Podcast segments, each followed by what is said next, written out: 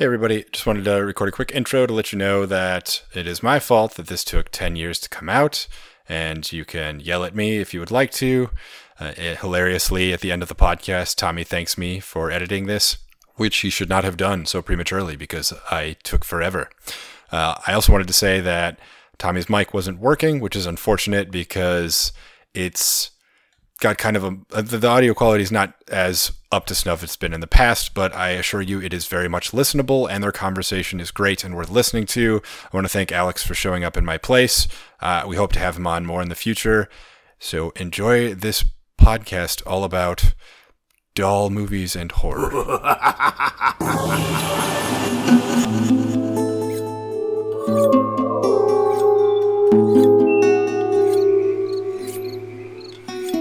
Hello and good tidings. Welcome to another episode of Fearless Movie Podcast. This is the 25th episode we're recording here, a little bit of a milestone.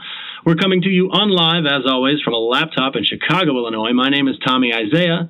Absent from our group today is our good friend Alex Lupella, who's out due to a personal thing, so our heart our hearts are with him. But I'm down here in the Thunderdome to talk to a couple of friends of mine, Alex Wyke and Nikki Halenza. Say hello, folks. Hey. Hello people. so that's it. We're here and we're rocking and rolling. We're here today to talk about a phenomenon, a subgenre of horror movies. We watched together uh, Annabelle Comes Home. Oh, a delight. Um, we did the new Child's Play and Stuart Gordon's Dolls to bring to y'all a conversation that dives deeply into maybe something that nobody ever wanted a deep dive into, but we're going to talk about doll movies, the, the subgenre therein, the phenomena, the cult following that lies behind it, why it's caught so much fire over the years, how is it still a thing, what do we love about it, et cetera, et cetera. And without further ado, we'll break right into it. Um, Nikki, what do you think? Why don't we synopsize and then get into opinions? Of the of each of the movies one at a time, starting with Annabelle Comes Home. Um, Nikki, will you take Annabelle? Is that cool? Yeah. Are you cool with that? Can you? Yeah. Okay. I'm having a really hard time giving a or thinking of the synopsis for Annabelle because they're basically in the house of Lorraine and Ed Warren. Ed Warren. I think I can do it. Yeah, yeah. Yeah, you yeah. take it away. I Okay. just hated that movie. So Okay. Okay, all right, Alex, you got it. The third film in the Annabelle franchise, but chronologically also the third film. Unlike Annabelle 2, which is a prequel, uh, the film takes place entirely over the night, um, over a night in the Warrens' house. Um, the Warrens that are Ed and Lorraine Warren, uh, Vera Farmiga, and Patrick Wilson, briefly on screen and far too little of them. Um, their daughter is being babysat by uh, an incredible young babysitter and her um, really rude friend who comes over and disrupts the spirit room. And throughout the duration of the night, uh, Annabelle really messes things up for them. She sure does. She does. That's the entire movie. there's a lot of sounds. I, I, I would say the highlight in my book was definitely uh, having Bad Fingers uh, day after day off the album straight up. Not just play one time, but like several Several. times throughout the movie to the point where I was like, okay, this was better the first time I heard it. But good soundtrack, I, I, good set. hmm I want to live in the house that Annabelle haunts. Oh my god. I'll take it with the haunting. there was like seven times in the movie where Tommy and I were like, okay, but this house though, it's so good. See, it was way for me. It was way too horizontal. It was like a bunch of stairs that you'd inexplicably die falling down, even if they were like two feet tall, Yeah. and a basement which definitely stank, but you obviously like can't tell Yes. through the visual medium, right? Sure. Um, I do like, you know, here's our storage room of, uh, you know, stolen colonialist knickknacks. But, uh, uh, you know, I'm sure the bedroom, the bedrooms weren't so hot though, you know. Right. You got, right. it's like one of those things where the storage space is like the nicest room in the house, right? Absolutely. and also like they didn't indulge in 70s fashion because they were like Christian fascists and they really managed to reflect that in the production design. Um, but, uh, I mean, still, yeah. I mean, even owning a house would be a huge step up. So Yeah. of course Yeah. I was jealous. Are the characters so like I watched The Conjuring and The Conjuring 2, but this is the only time that I've dipped a toe into the Annabelle series. Oh sure. Um, obviously, um, the Warrens uh, are in The Conjuring. They're like based on people. They're based on like real exorcists, right? hmm So like, can we unpack that? Are they? I a portrayed at all realistically in their heroic light in the movie because obviously they're made to be the good guys, and b um, are, you said they're they're like Christian fascists. Like, Yeah. is there something to that? There, but I mean, I'm just mine's definitely conjecture, but there's definitely charlatans, um, and they're also behind Amityville. So that was their most most notorious haunt. Um, And Lorraine the Warren real- actually the- died this year. The real woman. Yeah, the Okay. real people are behind real haunts. I mean, you know, whether or not you believe in ghosts remains to be seen, but I think also people who believe in ghosts tend to think that they're still complete frauds, um, and that there all signs point to them being fictionalized. So that's the weirdest element of the Conjuring franchise, including the Nun and also the Annabelle films, is that they're like straight propaganda for this couple, which I think is funny because I don't know. It kind of contrasts with uh, contrasts with the Christian moral undertones of the movie, which like you know the the flux of most of these movies is like protect the family unit, protect the family unit. Mhm. When in real life, it seems like Ed and Lorraine Warren's main pursuit was like destabilizing and like ruining family lives in pursuit of money and notoriety. Um, Certainly, and that and that and that that kind of breaks into the and it gets away a little bit from the the the film side of it, but talking about the understanding that like performing an exorcism at a time before like psychological advance or you know psycho- psychiatric medicine being as advanced as it is now, people were kind of just um, uh, what's a good word for it? They were just diagnosing. Uh, real mental illnesses as like demons inside of you know Yeah. people's minds. it's like my wife asked to buy a bureau, we have to put her down, kind of thing. You know, right, crazy.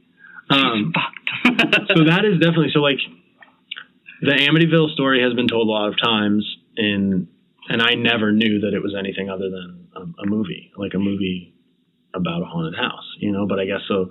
This series decides very purposefully to put these like true to or not true to life, but like these these characters from from like real haunted Yeah. episodes. That's interesting to dramatize real people and theoretically real events. I do think, and I haven't done enough research into this, but I'm pretty sure like the entirety of the Annabelle franchises there's no there's no relationship to actual events outside of there being an Annabelle doll. Hmm. Whereas like I think the Amityville movies are more closely modeled off of like what they wrote and documented of their hauntings and stuff like that.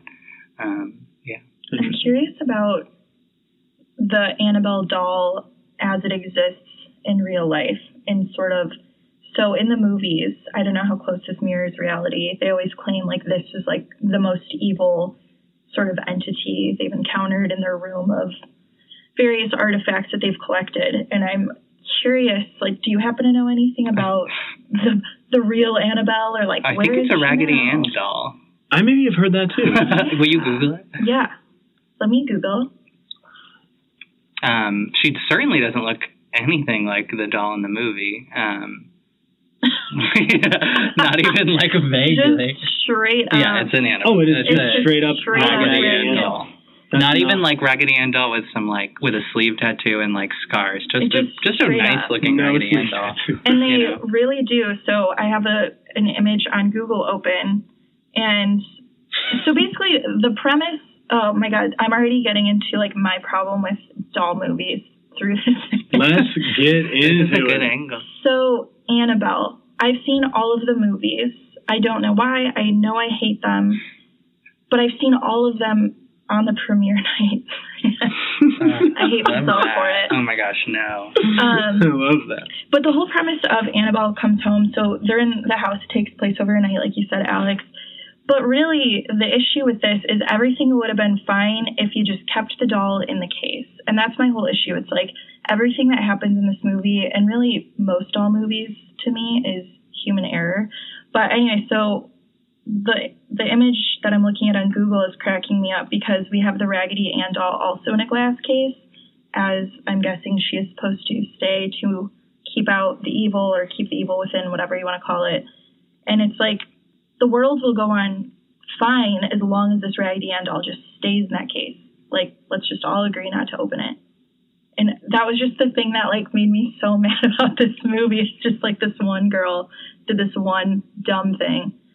I Um, think they're fucking hubris though to lock it between two key locks. Like if Annabelle is the the fate of the world. Why on Yeah. earth isn't she in the basement of like a mosque? You know, Yeah. like Yeah. behind ten layers of lead, or like, Yeah. or like in the chamber from the X Men movies. You know, why is she in like a a vintage Yeah. glass cabinet better suited for like precious moments like sitting on like a stool Yeah. almost, or like the smallest table. Frankly, if she wasn't haunted, she should still be behind many doors because Right. she's the ugliest object ever conceived. That's of. one thing about it that like I know we've talked about, which is like if you want to create like you know a, the demon and the doll, you know if you if you want to tell the story of a po- possessed object, the conceit is that you're like trifling with innocence, right? Like you're taking a thing that is a kid's toy, like in the words of the um, like in the words of the grandfather, the proprietor in the of the house in the movie Dolls, Stuart Gordon. He's like, a little girl is incomplete without her doll, you know. So like, totally innocence, just trying to bastardize this thing that is otherwise sort of pure or ostensibly. So like, really. The design of the Annabelle doll has been a turnoff to me since day one. Like, Yeah. make it look. Chucky was funny looking, but Chucky was also played for humor from day one and he um, moves. And he moves. which Mhm. Annabelle has yet to move in a single movie. The Okay. closest thing she does to move in a movie is in Annabelle 2 when a demon lifts her, and then we get the revelation that it's, you know, a fucking demon lifting her and not Annabelle levitating. Doesn't If her face moved, I'd be like, game, team Annabelle, you know? yeah, yeah. But uh, what'd you say? Didn't she like crawl under the covers and Annabelle comes home? She was just there under the covers, and then a and then a Oh. demon jumped out. Yeah, yeah, yeah. You're right. We didn't like watch her Yeah. crawl her little I mean, body. and unequivocally, you know, these movies I think are horrible. I couldn't even believe that Annabelle 3 was worse than the other two. It was, we saw it on my birthday, and it was like, you know, Uh-huh. fitting, but also just like it's all downhill from here. You know, it's like a, an Oh. homage to like to our eventual collective extinction. That this is like the only thing to compete with like Yeah. Disney box office, and like no wonder movies are dying. But yeah. um, But then like assholes like us go to the theater to see it, and I- like, I feel no guilt over Yeah. seeing Annabelle 3. I mean, make that be clear. I just funding wish the ill upon the filmmakers. Yeah. I mean, just move the doll. Make the doll move. Which, to me, like, the reason I like doll movies is because the trope was, like, dead on arrival. You know, back to, like, Dead of Night in, I think, the 30s, which is, like, an early anthology with a ventriloquist doll segment, the ventriloquist doll and doll episodes of The Twilight Zone. The trope was played out by, like, the fifth movie. I think even the, the fifth movie iterating on it, probably even before Child's Play, it was already dead, which is why that movie employs some comedy, and then like every other subsequent movie, you know, plays plays totally for comedy. Um, this, you know, the Annabelle movies seem to disdain the doll genre, which is why I dislike them because they market themselves as doll movies when they're haunting Mhm. movies and Mhm. really like milk toast ones, you know. right. They Um, they are definitely more akin to a haunted house than like a possessed thing. Again, and it has everything to do with the fact that Annabelle doesn't move. Yeah. She Yeah. exists in this case. This room of terrors is essentially just like um like a like a cabin in the woods style like whiteboard of like look at all the different sh- franchises we can make. We can make one about the evil monkey and like Yeah. you're Yeah, the just like, coin "Oh, man. Coin man. Yeah, we got the coin man now. Baby, don't drop the change. oh, my act to say though, like the most, I got literal joy out of this scene in the movie.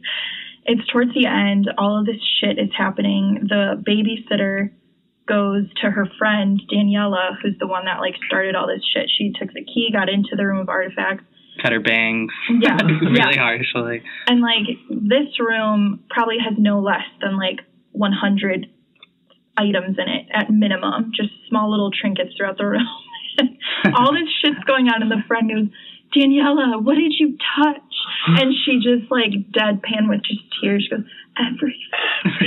I was like, you went around this whole damn room and touched all Yeah. 100 of these little teeny things. Oh, I She was also filled out a locket, which is like, I mean, even kleptomaniacs don't outfit in the jewelry they steal. Yeah. They probably just like, you know, love looking at the picture of somebody else's family. But no, Daniela had to Yeah. put in a picture of her dead dad, Yeah. um, she was a definite dooming definitely problematic character throughout the whole the whole thing and it and and it's worth like it's cool that we watch these different movies because she's because they approached the the three movies we watched appro- approached like the scary doll in a different way each Mhm. time, and this one definitely, yeah, it relies really heavily on having to do that thing which some horror movies make you do, and it is really brutal of being like, you're the dumbest motherfucker. Mhm. You're so dumb. You like, and I, there are two ways to create um, a, a sense of like morality uh, enough in an audience member to be like, yeah, we can watch this innocent person die and it'll be fine. And one is the loss of innocence. In the beginning of the first Friday the 13th movie, of course, it's a sex scene, and then they die before the credits roll. Sex is a great way to lose innocence Sure. and then um, dumb, stupid bullshit. Like making poor decisions time and time again, so much to the fact where the audience is just like, well, you just deserve it now. Mhm. And in either case, I don't need it, and I don't love the like the. I don't. I don't think that the te- the taking the time to like create a character that's unlikable just to push the story along is it's a disservice to your audience in every case. And Stuart Gordon takes no steps in that direction. Stuart Gordon's like, oh, it'll be more bel- believable if you get to follow a person making poor choices to create this Mhm. terrible scenario. Well, then I'll just make it less believable because I don't want to take the time to follow a person being stupid. I mean, the closest thing to it are just like those like kleptomaniac, like Yeah. what goth chicks, punk Yeah. chicks, I guess. I mean, I love like the an an evil girl in a movie, right? And I don't mean like the antagonist of a movie, but just like a rude girl. If anything, like for me, the girl in Annabelle Three was just like not rude enough. I'm like, Ex- God, exactly. what, She who cares about your grief? I'm like, just make her Yeah. like greedy or dumb. Like Yeah. she mm-hmm. was, and like the mm-hmm. the highlights of the movie. I mean, it's a stretch to even call them that. Are her just being like difficult, you know, or her being like, no, we're ordering pizza, you know, like that kind of thing. Because to me, that's aspirational versus the two other girls, which are like beyond ciphers. And it's pretty absurd that given how many times they've had like the daughter of the Warrens character in these movies, I think this is her third or maybe fourth appearance. Um, you know, she's like nobody, the daughter of the Warrens, but and yet she's haunted in every single movie, and there's always this dueling subplot of like, and what's happening at home. You know, that's in the fir- I believe it's in the first Conjuring, and then they expand it in the second one. It's like, what's happening to our, you know, our daughter. This Mhm. woman's probably alive and exists too, so I wonder what she thinks about these Yeah. um, Yeah. insipid movies, which portray her home life as absolutely horrible. um, but I'm sure she just, you know, takes the check if there's one to cash and Yeah. cashes it. And, Oh yeah. Like Well, if yeah. nothing else, she should just be making a shit ton of money. and don't, yeah, make money and don't don't necessarily Yeah. watch it. well, I think I like a realistic looking doll because, like, if a doll is a cipher for a child's love or an affection, it has to be believable. Whereas, you know, Annabelle 1, the mom loves the doll. The pregnant woman in Annabelle 1 appreciates the doll because it's an antique. But outside of that, I don't remember if in Annabelle 2 any of the girls gawk over how beautiful the doll is. But, you know, well, first of all, that's the best moment if you have an ugly doll. So they pull that punch. But 2nd of all, it's certainly more convincing if you're trying to make a legitimate doll movie to have the doll be believable on any level. Right. And it's very normal to have ugly dolls that people own and buy, just not as ugly as Annabelle, right? Right. Um, children will appreciate a doll that's like creepy or hideous. Um, adult men will appreciate a doll. I'm gesturing to myself. Um, will appreciate a doll that's sort of ugly and eerie if it has character. The Annabelle doll, meanwhile, is like it's a you know it's a reject prop. Stuart Gordon wouldn't even put it in dolls because it's so beneath like the Mhm. set design of that movie. Right. Um, And I think with Annabelle Comes Home, you don't.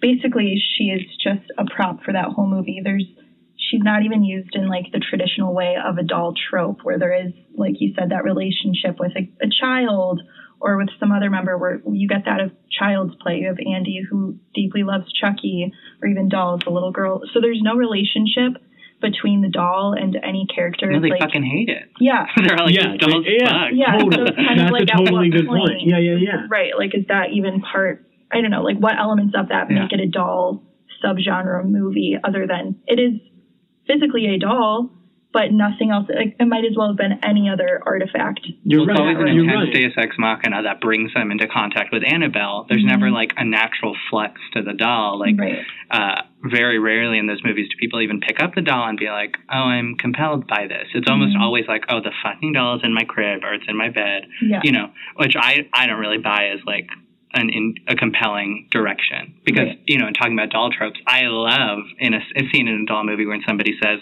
oh i found this hilarious doll in the trash did you mean to throw it out Yeah. and the person like cowers and bursts into tears like i was so close to getting rid of you know Yeah. tandy Yeah. Annabelle, yeah, the the lack of that moment where she gets picked up and marveled at, that lack of like you said, Nikki, connection or love to the doll, really demerits what the genre is built on, which is like to me hilarious. Somebody looked okay. We did a podcast and had conversations about kids in movies, kids as the the scary part of a movie. Um, the the concept there is similar to the concept of dolls, which is like somebody looked and was just like, "Oh yeah, th- those dolls are creepy." You know, those dolls are kind of creepy looking. Like I was in an American Girl doll shop and I saw the eyes around me and it made me uncomfortable or something like that. And it just like it stirs this emotion inside of you that already exists. This like fear of the accepted. You know, fear. You know, and and I and I wish that like fear of like I, I wish that Annabelle dipped into it more so that it could join like the rest of these movies in in kind of playing toward that fear of the accepted. Like Rosemary's Baby is another exa- example of fear of the accepted, in my opinion. Like the acceptable process of like becoming pregnant and having a child, and it's like, oh yeah, well, what if we put a little mud into the eye of that plan, you know? And then you have uh, Babadook is another like kid being creepy, but like it is like they do undertone grief w- with with a lot of with a lot of what goes on in Babadook, and that might be not the purest example, but uh, taking away that love connection does yeah does not do like takes away the innocence and makes the doll less scary, Yeah. and they did that for the purposes of like physically making the doll look more scary. Yeah. But in going and making the doll look scarier, you made it less you of a scary uh, thing in your movie. Yeah. I also feel like it's a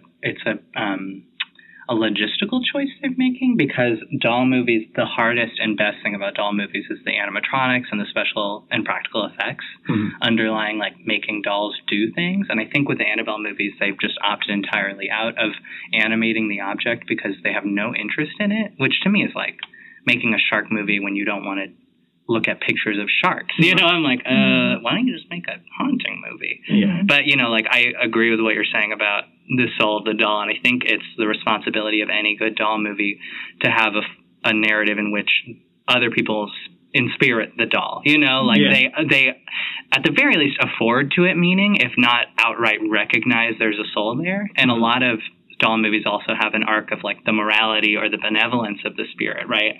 Because and even in this Chucky reboot, you know, it was about AI, but I also think like the doll very much had a soul, and that's an argument about AI. But you know, the arc of the character is that it's good and then it becomes bad, kind of like Christine or something like that, right? You have to have other people rend it with meaning and relevance, Mhm. or or the movie The Boy. Um, you know, the whole arc of that movie is like, well, Brahms is sort of malevolent or or pernicious, and then he's not, you know, and that kind of tete-a-tete is a you know is the eroticism of the doll movie is what keeps it compelling and is what keeps you compelled in the fate and meaning of a doll object it can't just be blanket malevolent at least with the dolls movie by stuart gordon, gordon you have like the doll society you know they have their rules and their rigor which is like a, a totally different take Oh, I love it. um uh, you know like and they're civilized but also not you know they live Yeah. within this mansion um that's a responsibility of a good kid in a doll's movie is like to to rend the doll with meaning you know Mhm. And, and I think in Chucky they do that. I, th- I think, I think uh, it's a little different because the kid's like, no, it's stupid, you know. Yeah. But they give it meaning because they may because like, okay, let's let's do let's get into Chucky. So, um, the the the nuts and bolts of of the new Chucky movie are um, they've changed the Chucky or the Buddy doll to be um, instead of just a regular stuffed doll, it's now like an uh, like an Alexa, but but with a stuffed animal wrapped around it. So it's like um, it's or but with a stuffed doll wrapped around it. So it's like um, it controls your home. It can turn your TV on and like change the temperature on your Nest device. Oh, but also like it belongs to your kid for some reason, Mhm. which is hilarious they bond yeah, it's marketed to your kid. Um, it, it- again, it's like an Alexa inside of a of a doll, and or a I don't want to give Amazon that money. It's like a it's like a Google Home inside of a doll. Yeah. um, but uh, it's just it's it, they do endear it because um, the meaning doesn't necessarily come from the kid. He thinks it's dumb and he hates it. But like all of his friends are like, "Oh, where'd you get that?"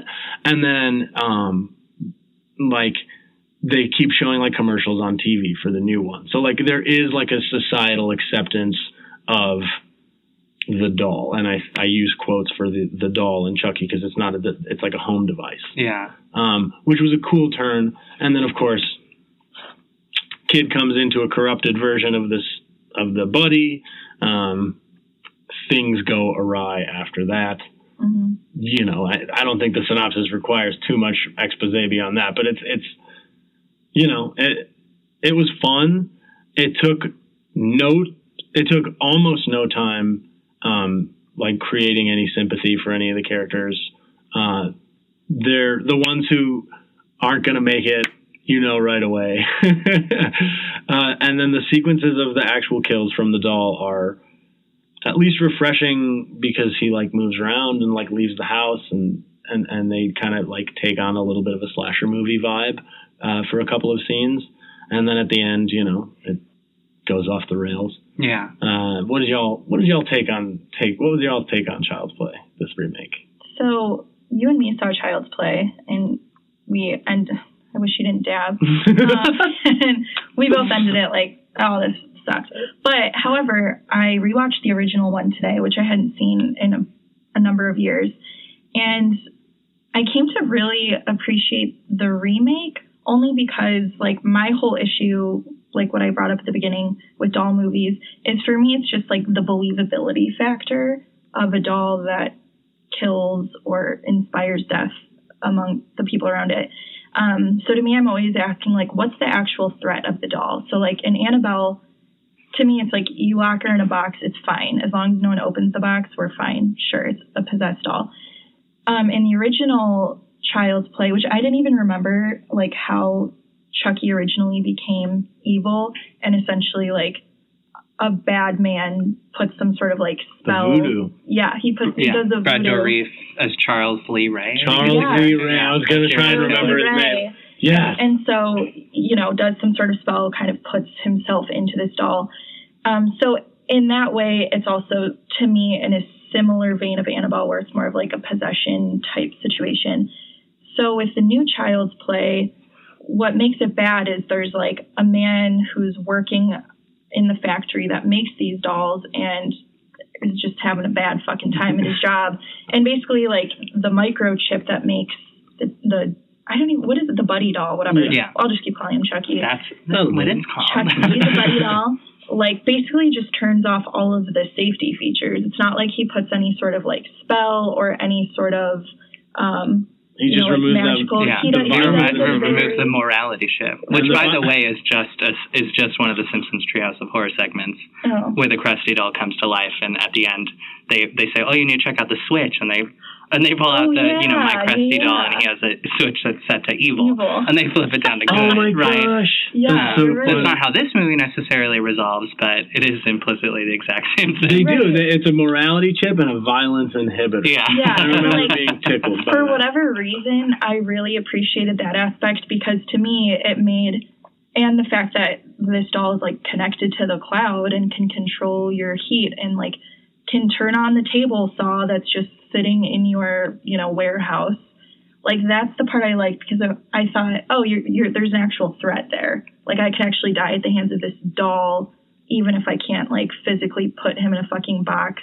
Yeah, especially you because you the live in a smart household, right? Yes, as a woman with two Alexas in my home.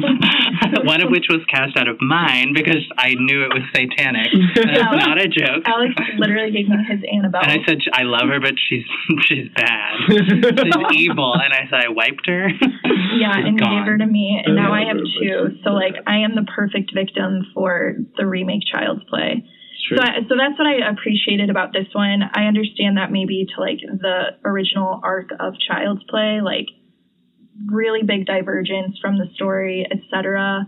I don't have strong thoughts on that because I'm not really connected to the franchise very strongly, other than um, Seed of Chucky and Bride of Chucky.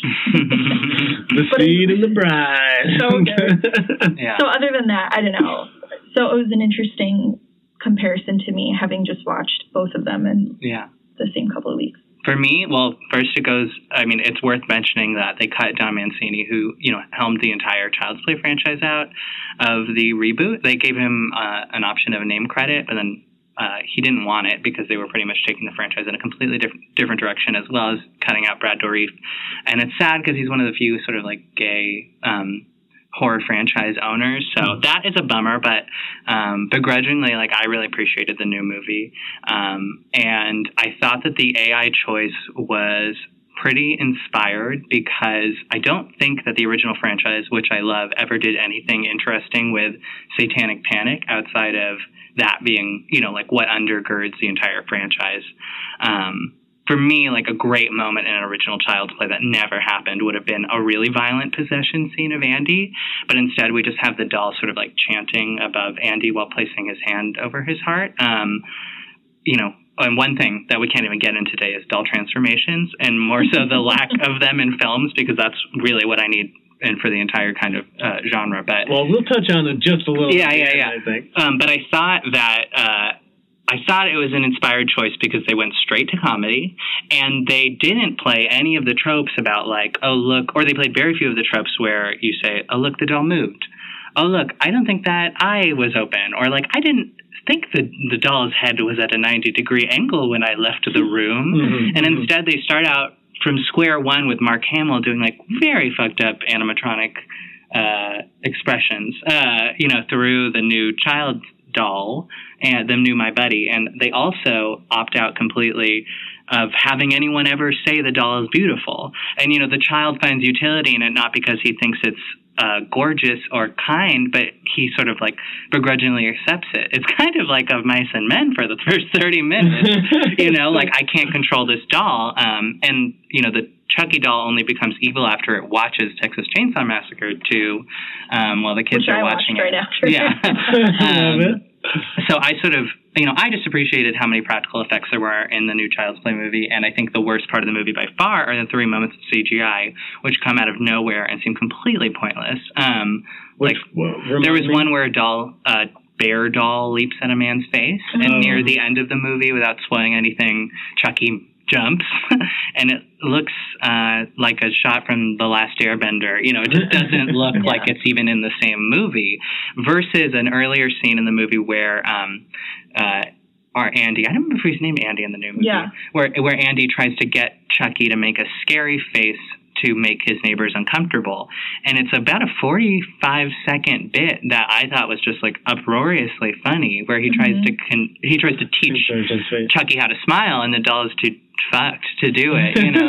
um, and I, you know, I was giggling in the theater, and I thought that was like a total home run of a moment. Um, I think the third act gets really stale, and I don't really think the stakes are ever that high. They Mhm. also Stranger Things it out with his come his posse of Oh, um, yeah. trendy kids. What's the girl's name? It's like Leather or Tucker or some nonsense. I know that the guy's name was Falyn, Pug. Falyn and Pug, yeah. They 'Cause I stranger, was yeah. Pug. They so to me like the nadir of the movie is when the third act kicks in and we we discover that along with Andy Falyn and Pug are our two protagonists protecting the family unit, I'm a um, Pug which I thought was just. myself. I mean, I mean they're funny enough, but I just. You know, despite loving dolls, I can't stand Yeah. kids. So, Yeah. um, you know, that didn't really work for me. But, uh, but, uh, you know, I was begrudgingly appreciative of the new film. Um, I would like them to somehow meld the franchises, and I do take umbrage with the marketing behind the movie, which says that we've changed Chucky from being a, uh, a possessed doll to being AI. Simply because, I mean, I don't want to get too ontological, but what constitutes a person or a personality? Chucky knows enough and learns enough to essentially be just like a, a slightly less sophisticated human child, right? Mhm. Um, and I think in the movie, that's his greatest attribute is that he matures over the duration of the movie, um, and it is not a child's play thing at a certain point. If anything, Andy has to sort of deparent him or throw him in the dumpster because he's a bad kid, you know, Mhm. or a bad friend. Um, but I appreciated that because dolls, I think, are usually played as a, adult adult figures, adult figures Mhm. dolls are usually played as adult characters, even Yeah. though they're always taking on the visage of a small child. And I appreciated that for once, Chucky was a little boy named Chucky and all for all Mhm. intents and purposes, Mhm. despite being voiced by Mark Hamill doing an incredibly funny voice. You yeah, know, Mark Hamill's great. I, I thought that I thought the the change from the Charles Lee Ray to a kid. I, ha- I hadn't thought of that, but but he does, yeah, have the demeanor. I mean, uh, an instance in which his in which his, I mean Chucky, the Buddy doll, an instance in which Chucky's childlike uh, persona like adds to the movie, in my opinion, is when you get to watch him take what Andy's saying very literally, and in his like you know amoral, violence, uninhibited mind, you're like, oh shit, that's gonna get dangerous pretty quick. But he's like, oh, you don't like the cat, Andy. I don't like the cat. You know that kind of shit, and you're like, oh, okay, like that creates like a the emulation from the doll to the kid creates, I think, a little bit of what you were saying, and does provide some fun stuff for the Yeah. movie. You know, little shots of Chucky standing in the closet. You know, like in time, you know, like in timeout, but he's not in timeout. His eyes are just like turning red, and he's like Mhm. Menacing. It's yeah. nice. And I thought that was Yeah. a very satirical moment. I don't know if there's a word for the trope in movies where like a person bonds with an object or an individual, whatever, you know, a spirited object, um, and it does their bidding despite their wishes. Like it literally interprets what they think and feel and murders the people who Mhm. are competing for their affection, right? Um, there ought to be a word, first of all. And I think like that was another moment that you're talking about that really nicely satirized the doll genre because it was like we all know what's going to happen is that Chucky's going to um, receive misdirection and not understand how to function in the human world. Um, so really, by having Mark Hamill almost gleefully say, you know, you don't like the child or you don't like the cat. Yeah, I'm losing my bearings, but yeah, yeah. yeah, you know, having Mark Hamill play it off in that way is actively funny because you can smell from a mile away what he's going to do. Mhm. And it's more about the splendor of the doll animatronic and the voice behind it, Mhm. and then the gore of the cat's inevitable death, right? Mhm. Yeah. Well, okay. I have a question. I don't know if it's. I don't. I want to ask it now because I feel like we've talked about two different types Yeah. of dolls, um, even though we haven't really talked about the movie dolls yet. But so we've kind of talked about we have like Annabelle and the original Chucky that are have that like possession quality, and and then we were also talking about the original Chucky kind of assuming an adult character like role, and then we have this new Chucky that is AI and is not possessed. It wasn't made by someone who is evil. It is just literally like malfunctioned. So I'm kind of curious, like what we think about the different iterations of the evil doll. What do we think like makes them good, bad? I don't know. Like what do we like to see in an evil? As someone who does not enjoy the doll subgenre at all, there are different, definitely like iterations of a bad doll in a movie that Mhm, like I mhm. appreciate more than others. It's right over the. one of them. It's like right over the plate at the beginning of Annabelle, where they're like, demons can possess humans, but they can also possess objects. Like, ah! You're like, yeah. oh no. Meanwhile, Annabelle never moved. Yeah. It's like, but She's can always they really? How evil is she? straight up for me it's like all the craft of the doll object like it's an, en- enormously important part of these movies and it's the reason that the original child's play was sort of a success and was able to spawn more films is because not only did chucky change over time but his first iteration was convincing enough right it really Mhm. registers as an 80s doll that's ominous but also buyable and Mhm. believable right and i mean quite literally buyable like buyable at a store Mhm. um, I don't think that dolls in these movies have to be believable in that sense, but I do think they have to be compelling visually. Mhm. Um, the movie The Boy that came out recently, I think, is like very underrated, and I love how Brahms the doll looks in that movie. Even though it's a pretty generic version of a doll, it's much more powerful because it's generic, and it actually sort of heightens those moments of like, did the doll just move? Because um, because you buy into the character's psyche in the sense that she she thinks this couldn't possibly be alive because the doll doesn't look so explicitly evil, right? Mhm. I have not heard of that movie. Can you clue me into it? Oh, bit? sure, yeah. The doll came out a few years ago, um, and it's a movie about a woman escaping a dark past who is paid by a couple to babysit a child alone in a mansion. Um, but when she arrives at the mansion, she discovers that the child she has to babysit is actually uh, a doll. Oh and God. over time, uh, small occurrences lead her to be- believe that the doll may in fact be alive. That the way the way that these like seemingly crazy people think it is. Mhm. Um, I appreciate that movie. It's one of those rare movies where the the character thinking like this doll is possessed or the strife they experience as other people don't believe them was believable. Um, but you know, weirdly enough, it did much worse critically than any of the Annabelle movies, um, which Yeah. shocks me. Uh, Annabelle's got it's got some. I think it's just got the, yeah, I think Yeah. it's just got the conjuring to it too. Yeah. Like people really loved that. Yeah. Uh, are you looking at Dead Silence right now? I am. No. Dead I was Silence. thinking we haven't even really touched on like the ventriloquism That's- style doll. That's a creepy doll. That's my Dead entry Silence. point to doll movies. Is Yeah. like so when I was a kid, I was a very late bloomer, but um, I my first sort of like issue with maturation was like that I couldn't sleep because I was afraid of things, and I had a very vivid memory of when I was four or five, thinking that the Lisa Simpson doll we owned had spoken to me, um, and up until I think maybe twelve or thirteen, I I relied on this memory as like a true thing that happened until one day questioning it again. Um, but at a certain crux in like my way early puberty, I flipped a switch flipped in my brain from thinking that dolls were like the most terrifying thing, you know, not being able to sleep after seeing a shot from Child's Play where Chucky climbs the stairs, to thinking they were like the funniest thing and the most illicit thing, and like that they totally embodied the camp factor of horror movies, where a, a scary object is also a hilarious object, is also a violent object, Mhm. and all of those sort of like contrasting emotional states uh, become localized in what is an absurd prop, right? Yeah. Essentially, just an absurd prop. Um?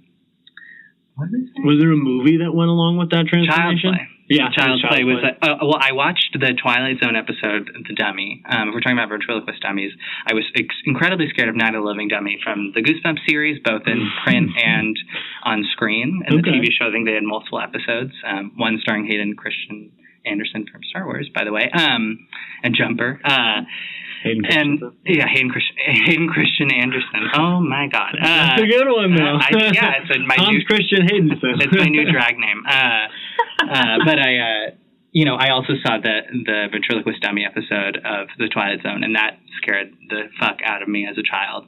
Um, and then I saw, you know, Chucky climbing the scare the stairs, and my mom used to threaten me as a kid that she would buy a Chucky doll if I didn't behave That's because I was so scared of it. Um, until one day I said, "Hey, mom, you know, I just thought about it, and I'm not scared of Chucky anymore. Good luck coming up with any stakes with which to Yeah. punish me." You know. so. In fact, now I think he's like the funniest thing in the world, and I went and watched all the movies. Um, yeah. Yeah. So that was where my fascination with it began. Um, and ever since then, I've been collecting dolls and trinkets like that. You know, not necessarily creepy ones because they need to be kissable and huggable and lovable. So I don't particularly want like one of those hideous deformed Chucky dolls or an Annabelle for that matter. But I would pay like five hundred dollars for one of the dolls from the movie Dolls. Like that would be the, Oh, yeah. an incredible, incredible prop down. Mr. Punch. Yeah, Mr. Punch. Oh, gorgeous. I uh, th- I have an answer to your question, Nikki. It's very similar to yours, Alex. I'll just change one thing, which is my example. So I too think that the answer to like what type of doll do, I, do you like in a doll movie has more to do with um, the look, much like to what Alex said. Mhm. The look of a doll to me that penetrated and scared the crap out of me as a kid. I was 12 or 13 years old when the first one came out. The doll from Saw oh yeah. not just to do a yeah Jigsaw. Thank you. Not just to do a little layup here, but that fucking thing when it wheeled up in the commercial of the first Saw movie, I I remember like watching that trailer over and over again and being like, uh, okay, I'm gonna do it. I can do it. I can do it. I can finish the trailer. I can't finish the trailer, and then I wouldn't finish the trailer. Oh, good. I'm such a babe. I almost appreciate like the doll, like the person that's connected to the doll, kind of what we've been talking about. So I wouldn't say I, I super enjoy the like ventriloquist type of doll, but I always appreciate that the person who is the ventriloquist, like they're always fucking weirdo. And they're always obsessed with their doll. Like I've never seen any movie show any like even fucking Goosebumps. You have a, like a little girl who's obsessed with Slappy. Or they're terrorized doll. by the doll. Right, but like Scarface from initially- Batman the Or animated series. ventriloquist. There's a few ventriloquist Yeah. iterations where they're like, where they have to rely on the doll for their income, right? Right. Which is one of the slappy iterations. And then, Right. And there's like an initial one where she's like enamored by it and it's almost like this connection and even in Dead Si- I had to remind myself the plot of Dead Silence. Oh, Mary Shaw. special. I Let's hear all about remember- it. It's probably a pretty juicy plot, huh? The Incredibly trailer- underrated movie. there was like a little poem that was in the trailer. I think I know most of it. Beware the stare of Mary Shaw. She had no children, only dolls. Uh, and if if you see her in your dreams or something, like don't ever scream or some shit. And basically, if you see her, she like rips your tongue Yeah. out. But she was. Like a humiliated fucking during doll. A yeah. Yeah, it was. It always hurt my feelings when the kids wrote that song about me, for sure. But uh, well, it was a documentary. I know, about yeah. So About It's that. an incredibly underrated that. movie, though. I think It's Yeah. spooky. it's It James. Wan too. So Oh. you know, you mentioned Jigsaw, but that is sandwiched between his Conjuring films and uh, Saw, That's really interesting. right? Uh-huh. Which he directed, right? You know, James Wan clearly has an affection for dolls, and I will point out that even though he birthed Annabelle in Conjuring One, she's barely a centerpiece in the movie. I'm not bothered by her lack of animation because the movie delivers on so many other poltergeist fronts, right? Mhm. And she's more just another iteration of like the space around you being problematic as opposed to a specific anthropomorphic object, right? Yeah. But either way, James Wan, he loves dolls. I mean, Yeah. he made Dead I didn't Silence. realize he did all of them. Yeah, who wanted. Dead Silence? I mean, I wanted it, but like, I don't think I don't understand how it got greenlit, and I am very I feel blessed it did. It's scary. Oh, and I, I thought it was scary, did, um, It's incredibly underrated. And it is like did he do Insidious also, which also is a great feature of like human that human doll segment, oh yeah, uh, when they like, like in that family when they're in that hell. underground Oh, world, yeah. and it's like a family like dress. Yeah, That's anyway. like mannequin territory, right? yeah, yeah, that's Let's true. talk Maniac. We can't talk about mannequin. That's a different episode. oh my god, I love to whole talk about other this. No. I also the other like kind of theme of dolls that we haven't really touched on, but I think is very present in the movie Dolls, the Stuart Gordon movie, as well as it. Dolls reminded me a lot of Puppet Master in the portrayal of the creatures, where it's like almost like an army Mhm. of dolls. Um, I'm trying to think of another word for dolls. of um, Action inanimate beings There you go. yeah, that kind of group up and have this sense of community that are outside of the people around them. Um, I guess dolls is a little bit different because they're in a house of doll makers and children, which so you can argue that there is a connection there. But in that and Puppet Master, there's like just a sense of community among them, like a Toy Story esque quality to Yeah. it hmm that um, I don't particularly particularly love, but I did really appreciate it in the movie Dolls just because of the animation of them and like the little sounds they would make while they were like bashing this chick's head against a wall. They're just like, I appreciate that element because they, um, you know, you pointed out in conversations that it's like not believable that a doll could terrorize an individual. right. But I do think it's believable that, you know, Group. that like a hundred dolls Yes. could terrorize you. Yeah, Absolutely. definitely. And I, I know growing up, I wasn't afraid of that one doll. It was that like my pile of stuffed animals They was like, all going to, yeah, you. that they were all. Really, I was just afraid they were talking about me and saying cruel things, you know. That was scary enough. I was like, Gore didn't even enter the Yeah. picture. I was just like, they're going to be like shitheads to me, you know. Do you remember? Um, Which, by the way, is goosebumps all the time. Slappy never kills anyone. He just destroys paintings oh my god. and like kicks the dog, yes, right? the best, the best. Um, I sent you this picture like way back when. There was one of the Goosebumps episode, like Night of the Living Dummy, like two, and um, there was a family, three kids and two parents, and they would do these weekly like talent shows, and like the dad would play guitar, the girl would like do the ventriloquist act with Slappy, and The son does autofellatio. yeah, exactly. the mom performs, yeah, right. And then like the older sister like is a painter and she painted this like beautiful picture of like their home in like the middle of the suburbs. And so that night, you know, Slappy wakes up and gets himself into trouble. And he picks up like red paint, which is just beautiful because you have red paint dripping across the floor like blood. And in the morning, we're like, oh my God, what did he do? Like, was it blood? Was it paint? And the older sister is screaming. And you go into her room and her picture of her house. He had drawn a stick figure family. Like, they're all smiling and happy, but like in red paint, like with Slappy in there. It is so good. I I'll have to It's very picture. reminiscent of um, that scene in Not Another Teen Movie where they're playing Rebel Girl by Bikini Kill while Janie Briggs is like slamming paint on the canvas, and then the principal the principal's office calls her out, and she, you see the painting that she's been working on. It's just a stick figure woman with a dog. So I love it. I mean, it's like blatant comedy, and you know, I would just think my daughter was troubled, not that she was like doing acting out. You know, she just wanted to improve the painting, and frankly, it became Yeah. institutional critique as soon as she added the stick figures. So. also Hayden Christensen did appear in one of the Night of the Living Dummies. That's what. I, yeah, yeah, Oh, was that the one you were referencing yeah. before? I think he's in Yeah. three. I think you're right. I did on VHS. One thing that's funny about this, and I am not, I don't know Night of the Living Dummies, nor at this point in my life do I plan on finding out anything about it. It's too late now. If you didn't Oh. grow up with that specific Goosebumps series, you just did. You're done. You missed it. I beg to differ. Go on.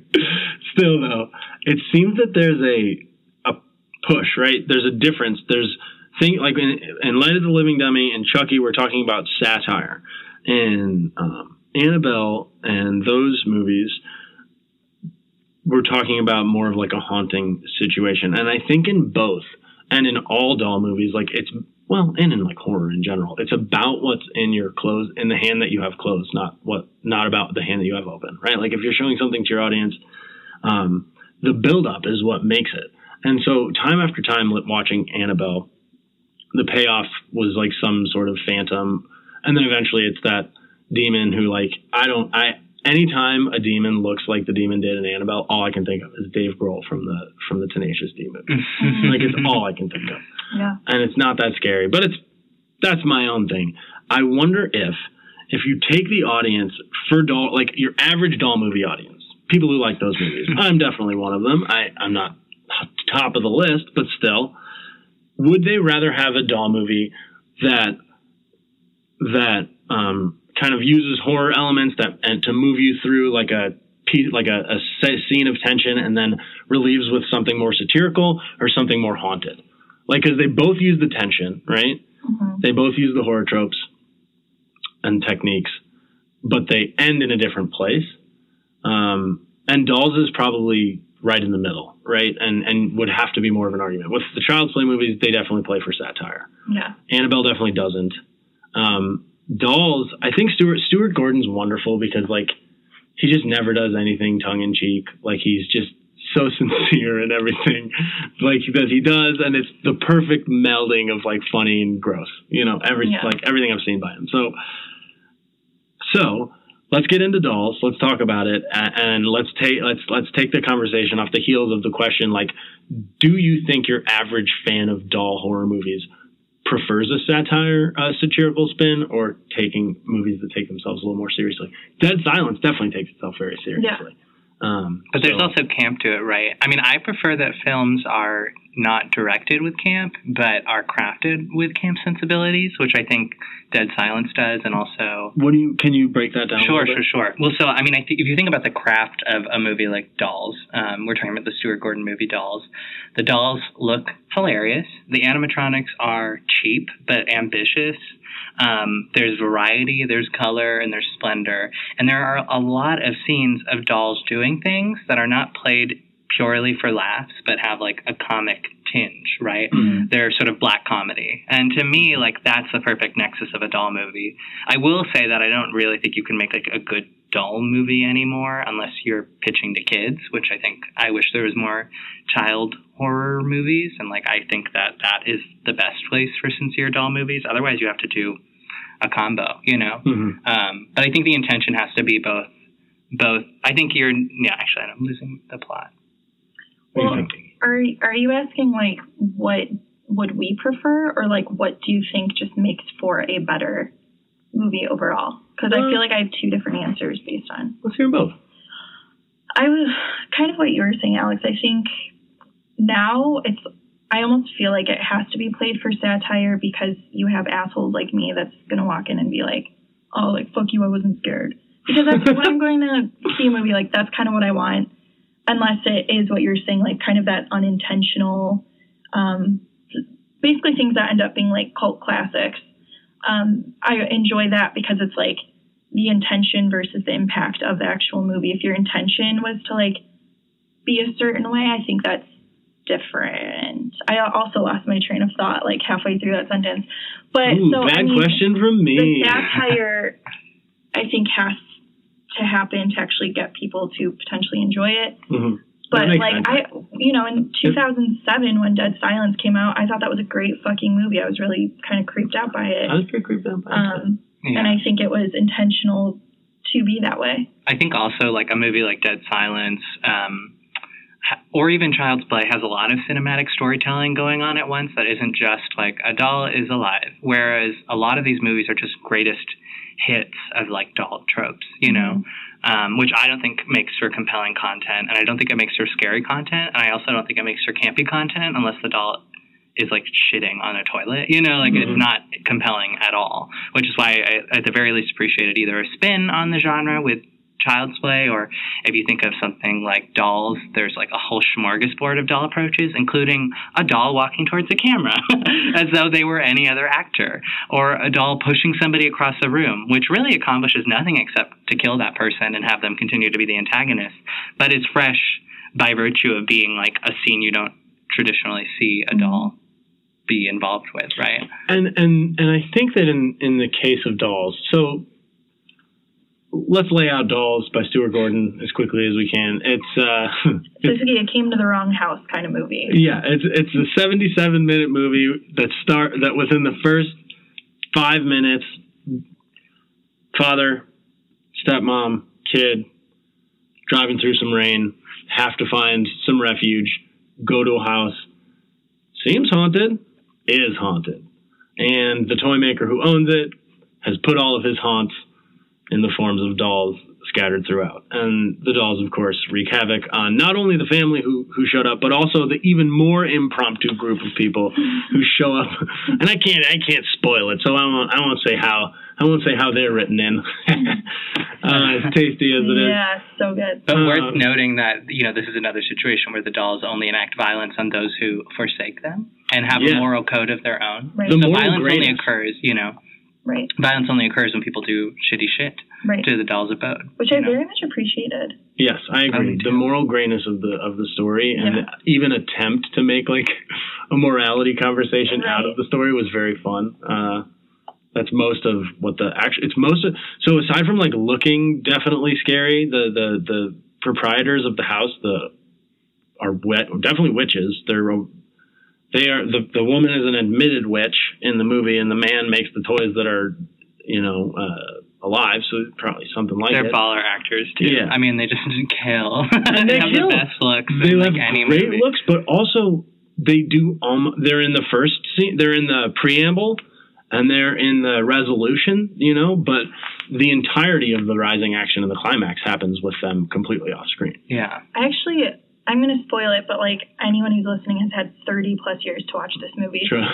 So my question about the the dolls and just the creation of them. So the man who um, is one of the owners of the house is a doll maker, and but by the end we see the people who were killed by the dolls end up becoming dolls themselves. So in that sense, I'm like I'm curious. At what level is this man actually making dolls? Oh, is he a serial killer or is a not? serial killer? It, like, are all of the dolls people that were killed? And also, I don't know. I was curious about the motives of the dolls, which I shouldn't. Maybe I shouldn't be reading so deeply into it. But I was asking myself that question at the end because the people that were killed that are now dolls are they just going to kill people? But Tommy, you had brought up the point that like their level of morality was already at the floor. So like maybe See, people that would kill.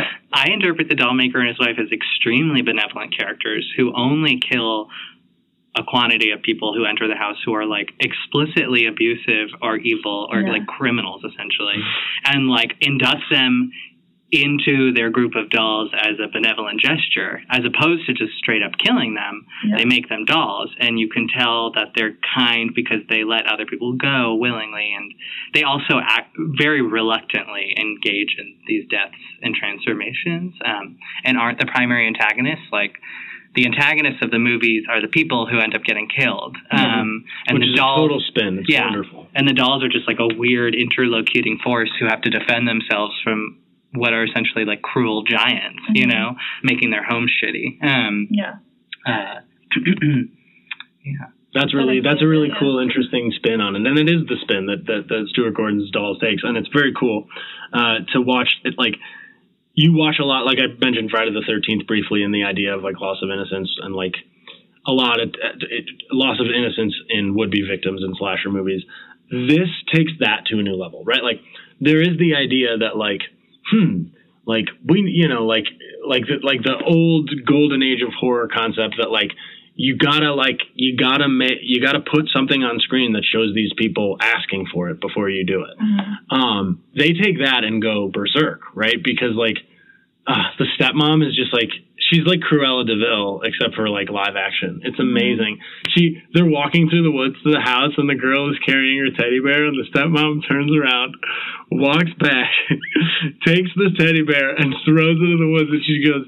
You'll move faster without it, Yeah. which is amazing. I'm like, oh, to be that mean is Yeah. Oh, just Oh, good. inspiring. Well, you can ask me anytime if you want to know what it's like. She's an incredible. I really think, think the characters in the movie throughout are hysterically funny. I mean, there's an actress named Bunty Bailey in this movie, and Bunty? the evil, yeah, Bunty, and the evil stepmother you're referring to is also, I believe, Stuart Gordon's wife, or she's related to him somehow.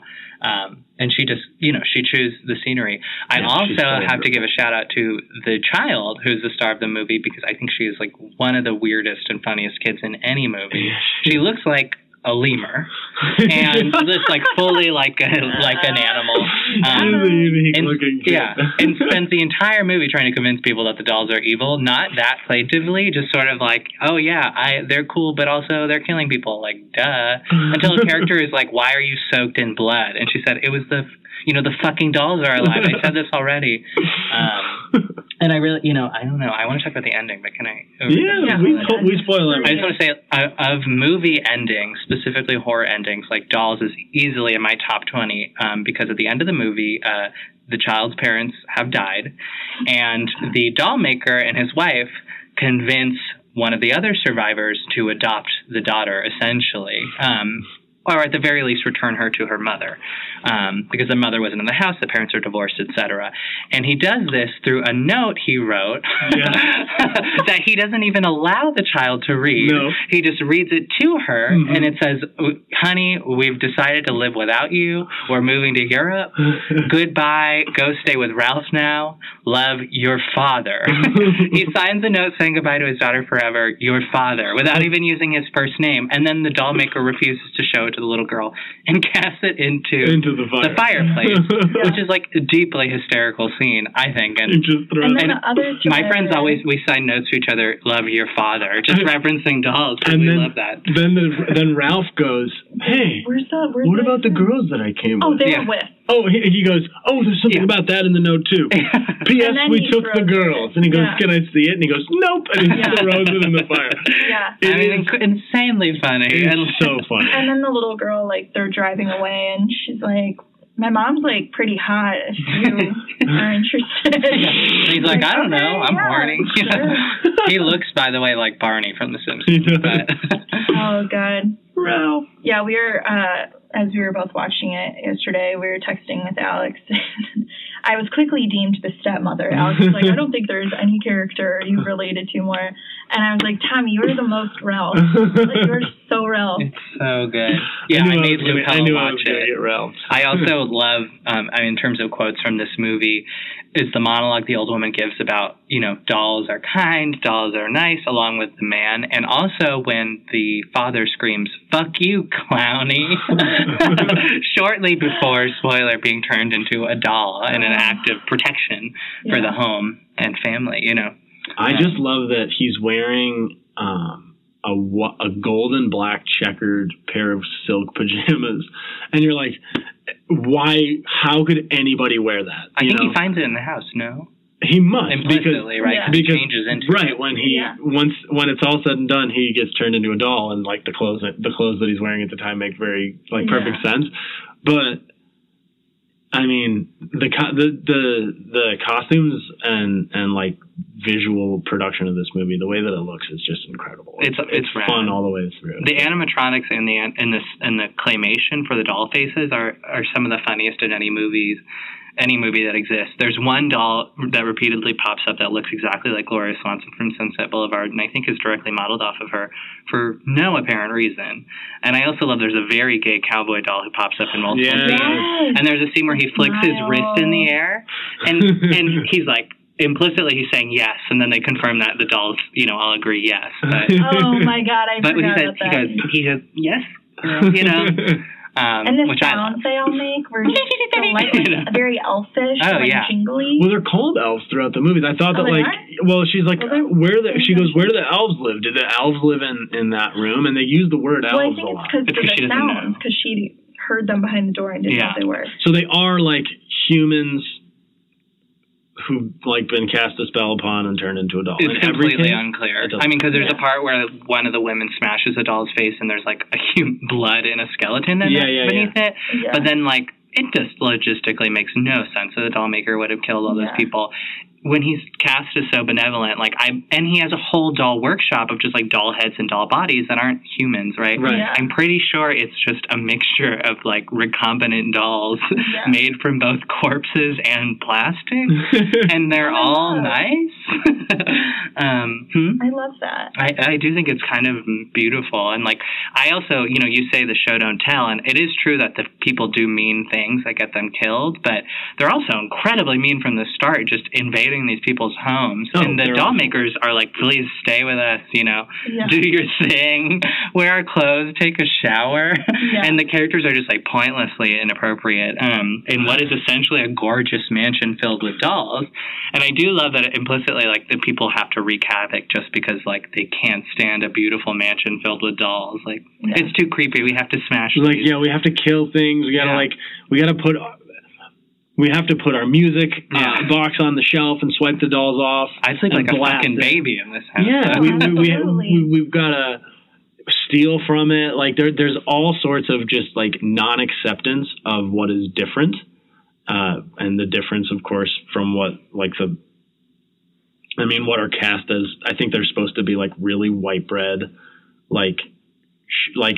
I mean, the I don't know. There's some like there, there are like the quote unquote punk girls, um, who like I guess I don't know, you might not argue are as white bread, but like in the instance of the stepmother and the father, like they are just like deplorable from Yeah. the top down in every way that like uh like a in in like a really straightforward way and in, in a non and like in a non accepting way and they're put in this like environment where things are different and yeah they just like immediately start to squirm and struggle and not understand like like everything's gross everything's Yeah, dumb they're bourgeois gross. trash. yeah they're Yeah. bourgeois trash that's a good way of putting it Yeah.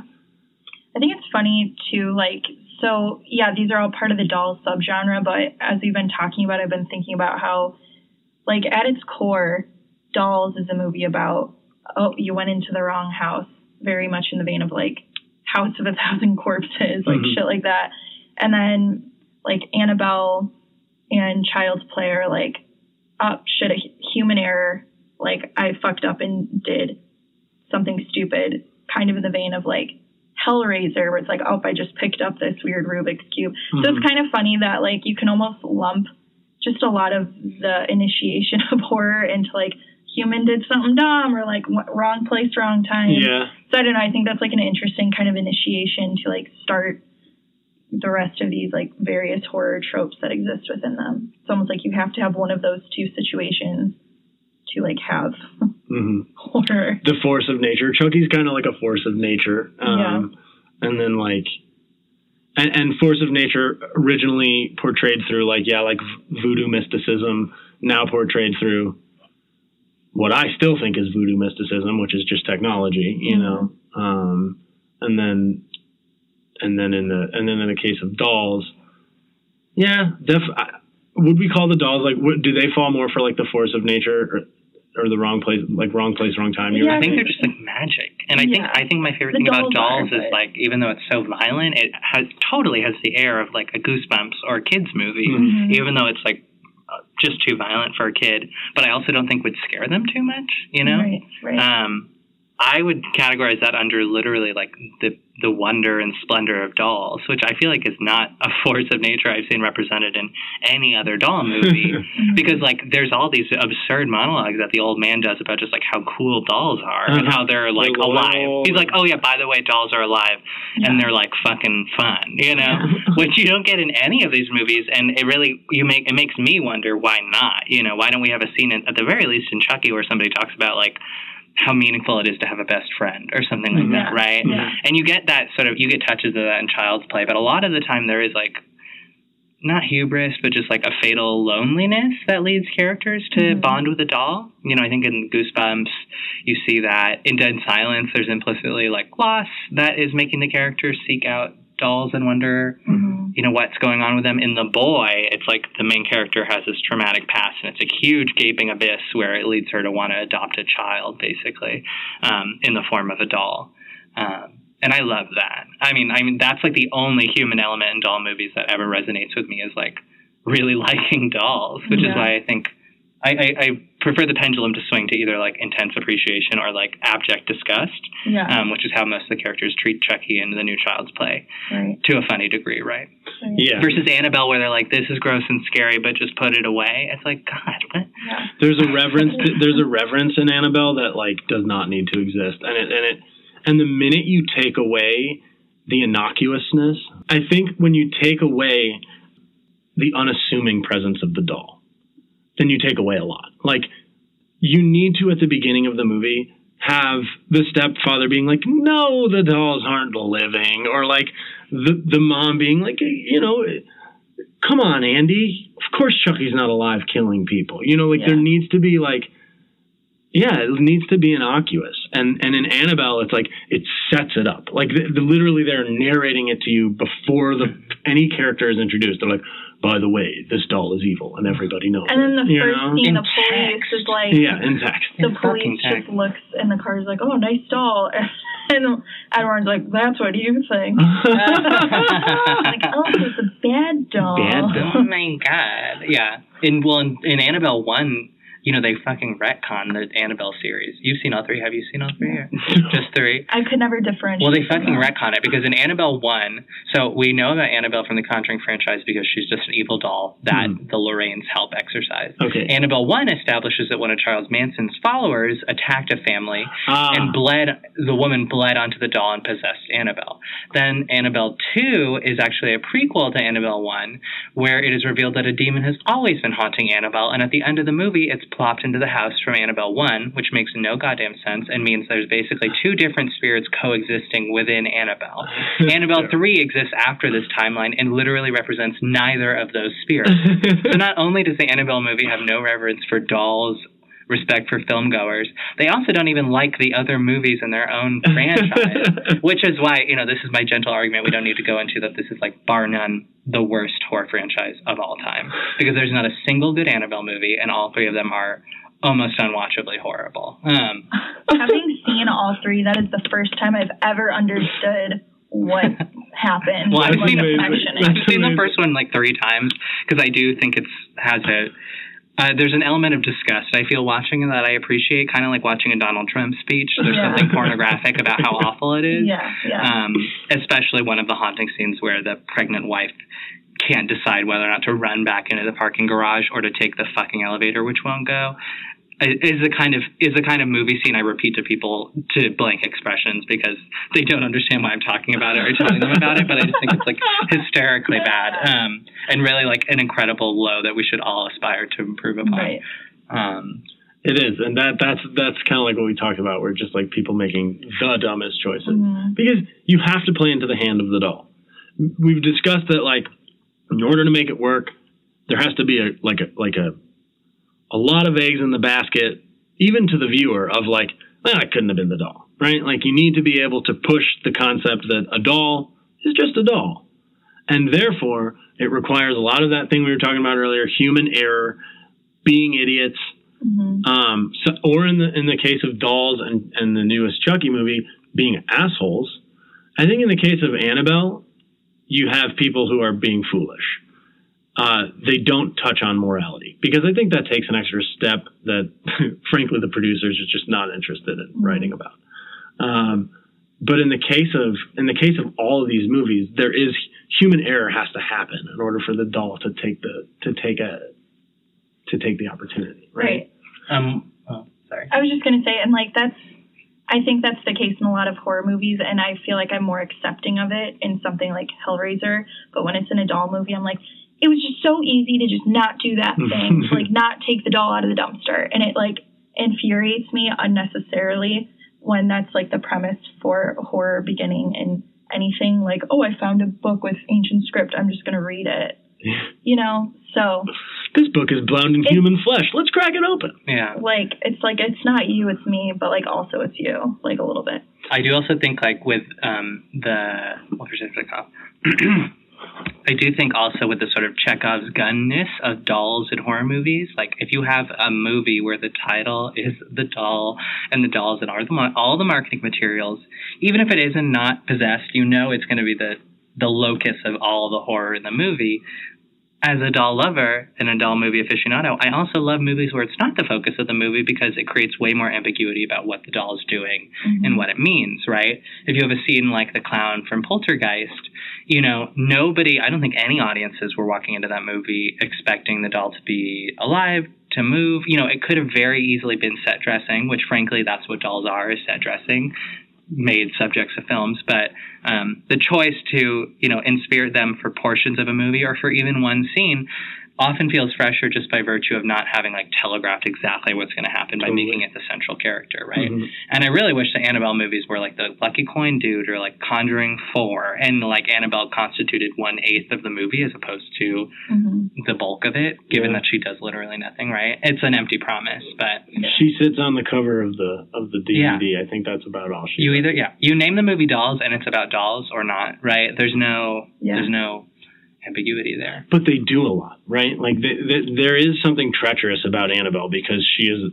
she is the poster child for every single th- thing that that franchise has made. But throughout, she has not done anything. She she is just like you said. She's just there in the room, you know. And then a demon comes out, and you're like, I don't think you guys watched Dolls.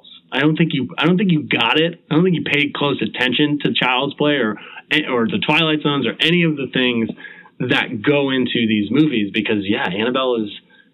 I think we've decided like it's a movie with a doll in it, but it's not a doll. It's a Yeah. horror movie with a doll in it, but it's not a doll. they just horror watched like i love the 80s and we're like oh call it a day Yeah, right. put them in a fucking script and There like yeah um I also had the funniest moment when I was rewatching the original Child's Play today. So obviously, I know Chucky is talking to Andy. He really is bad. He's doing all this stuff, but you know, you're always well for me. I'm always kind of waiting for like the mom or the parent to get on board with it. Um, so and again, I like had not remembered most of the small parts of what made the original Child's Play story. And so when the mom, played by our seventh heaven mommy, Teri Garr Catherine um, Hick. Like she was, so she's in the living room with the doll, and she's trying to like go like, "Fuck, like is this is Andy right? Is this doll bad?"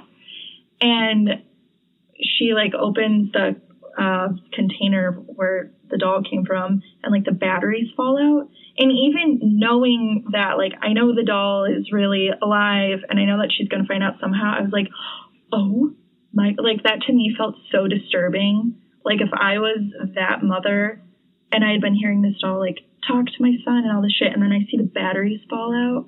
So it was like this one moment of dread that was like really surprising to feel in a movie where I knew exactly the surrounding circumstances, but to actually be filled with that little bit of like real human fear of like, oh shit, the batteries weren't in this whole time. So anyway, that was my two cents of like, I like the that, one though. part of the movie that That's fucked like me up a little. that's like dropping the mug in Usual Suspects right there. You're just like Yeah. the big reveal. Yeah. You're like, I think the big con with the original Chucky is just that the editing doesn't really hold up. Because I think in that specific scene you're talking about, that moment of abject horror is great, but then it takes a full four seconds for Chucky to animate Yeah. with intensity. And um, that for me is a reason, controversially, that it's like not really the best Child's Play movie to me. I actually think the sort of reboot that was Don Mancini directed, um, Curse of Chucky, is the best Chucky movie, or at the very least, like as good as Child's Play One. Do you want to hear my hierarchy? Yeah, let's fire it off. We got uh, Curse of Chucky, Child's Play, Child's Play 2, uh, Bride of Chucky, Mhm. Cult of Chucky, Cult of Chucky. Seed of Chucky. Oh, I haven't put the new one in anywhere. Child's Play 3. And then I think I need to figure out where the remake goes. I kind of think it's in its own universe, though. So I don't, I'm not ready to conflate it. No, okay, all right. Well, to me, the worst is Child's Play 3, though. That movie's like borderline unwatchable and has like really intense military imagery, including several gunfights that child that Chucky actively participates in that's hysterical. with like I, no horror element. I have not had the pleasure. We we watched we, we watched doll movies. We brought them to the table here. How do we wrap up the doll part? That's Well, a I think wonderful I'd like to read a quote from the 1996 romantic comedy. She's doll that. Please, Please. by all means. Baby, you got everything I need. Hard arms, hard legs, Soft heart. Soft heart. I love you, baby. awesome. Thank you guys so much for talking. Um, thanks to Alex Lupella for doing the editing on this. Thank you to Alex White for joining us. What a wonderful perspective. So happy to get to talk to you. Nikki, get out of here. We're over and out. Fearless Movie Podcast.